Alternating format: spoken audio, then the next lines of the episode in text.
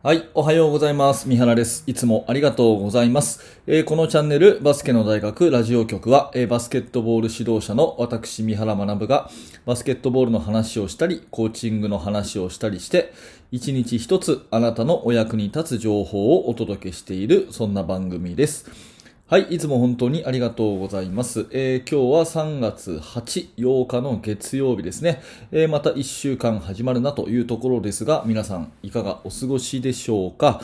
えーと、今日のテーマはですね、えー審判にコーチがね、えー文句を言うべき時はいつかということでですね、まあ、文句っていう言い方を分かりやすくね、あえて使いましたけれども、何かね、審判に対してこうアピールするべき時っていうのがあるとすれば、どんな時かなっていうのを私なりの考えを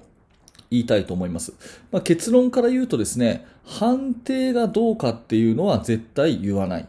ただですね、処置が違っているのは言うと。ね、判定がどうかなっていうのは言わない。で、処置が違っているのは言うっていうことですね。処置が違うっていうのは、えールール上このファールはフリースローをもらえるはずなのに、スローインになっちゃったら、いや、それフリースローですよねっていうふうに言うって、そういうことです。うん。で今のはトラベリングじゃないだろうとかね、今のはファールじゃないだろうとか、そういう判定を言うんじゃなくて、処置が違った時は言うということですね。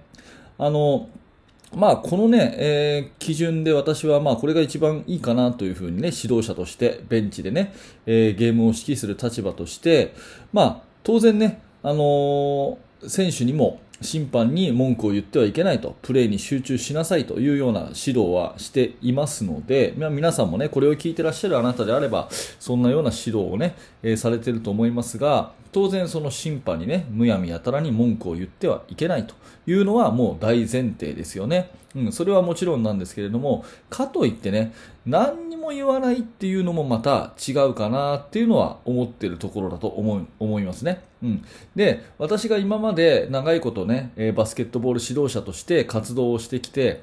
本当に尊敬できる先生方って、えー何人もまあいるわけですけども、本当に尊敬できる方のこの辺の基準って、やっぱり判定に対しては言わないと。ただ処置が違うのは言うっていう、こういうね、えーモットーを持ってる人が多いかなっていうふうに思うので、まあ私はね、この基準を、まあ私なりに決めてるというところなんですね。うん。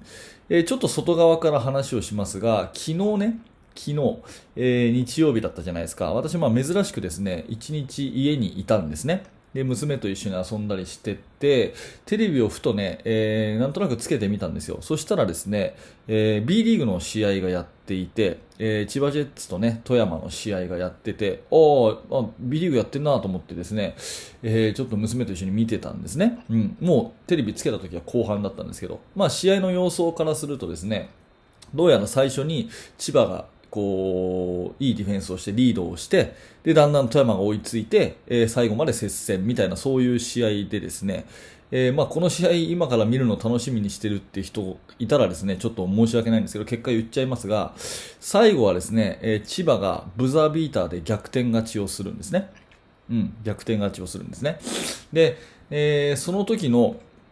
プレーとして最後のワンプレーの時にシュート打って外れてアウト・バウンズになって審判がピッて笛を吹いた直後にブザーがブーってなってですね。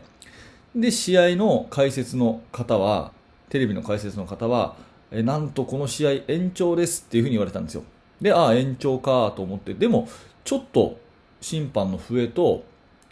オフィシャルのブザーとこう時間差があるなっていうふうに思ったので、あ延長、これはもう流しちゃうのかな、延長なのかなって思ったんですけど、まあ、千葉のね、ヘッドコーチの大野さんが、えー画面上で見る、まあ、本当はね、えーコート上でどういう言い方をしたか、どまあ、本当に言ったのかどうかもわからないんですけど、まあ、画面上でちらっと見たときには、審判にね、非常に紳士的に時間残ってますよねっていうような言いあのアピールをされたように私には思ったんですね。うん、で、えー時間残ってますよねっていうふうに言って、で、オフィシャルが画面で確認して、0.2秒残ってますっていう感じになって、0.2秒から再開したと。で、その0.2秒で、まあ、あのアリウープパスになってタップシュートが決まって、それで千葉が勝ったというところなんですね。で、ここが、あの、私が、ね、あの、冒頭言ったようなですね、その判定に対してどうこう言うわけではなくて、やっぱり処置が違ったら毅然として言うべきだっていうところの、なんか最たる例を見た気がします。うん。まあ、審判は絶対なので、ね、えー、判定を覆すということはルール上ありませんし、判定が下されたらですね、まあ、それはそれで従うのが、まあ、ルールというか、スポーツだと思うので、それは選手もコーチも同じだと思うんですけれども、その判定がね、今のはファールじゃないだろうとかね、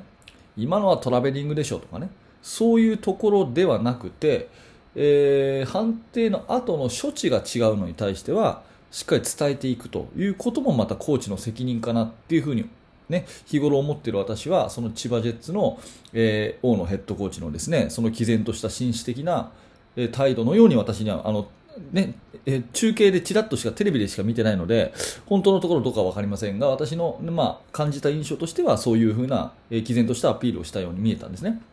で、審判の方も、確かにそうかもねっていうことで、えー、モニターでこう確認をして0.2秒っていうところに巻き戻してでその0.2秒でオーバータイムになるところが勝ったという試合があってですねやっぱりこれも一つのあのヘッドコーチの大きなこう仕事だなと、まあ、大野さんかっこいいなっていうふうに 思ったんですね。うん、なので、えー、全く何にも言わないっていうこともまた違うし、まあ、判定に対してどうのこうの言うとね、もう当然あの中学生だろうがミニの子だろうがね、まあ、良くも悪くも選手はコーチの真似をしますから、生き方の真似をしますから、ねえー、判定に対してごちゃごちゃ言うようなコーチのもとで育った子は、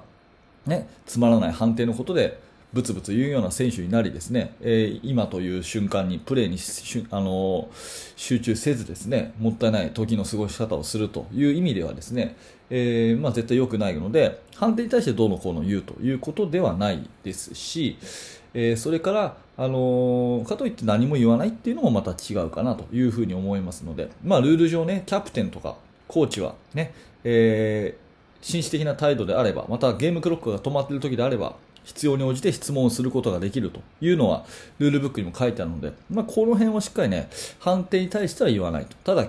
処置が違うのはちゃんと言うというところ。ここが大事なところかなというふうに思います。それとうんとこれにまあ発展してですねもう1個付け加えるならば処置が違うかどうかっていうのはルールをよく知ってないとなかなか分からないんですね。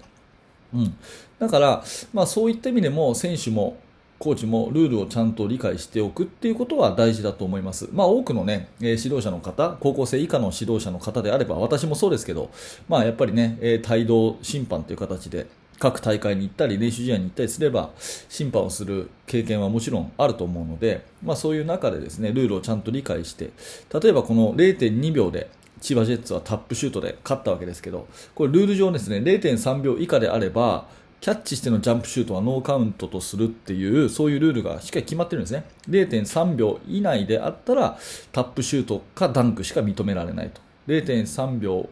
0.4秒からじゃないと、えー、ジャンプシュートはもうこうボールをキャッチしてからシュートを打ったら間に合わないので、まあ、0.2秒でジャンプシュートしたら絶対ノーカウントになると、まあ、多分大野さんはそういう指示もしていると思ってのタップショットだと思うので、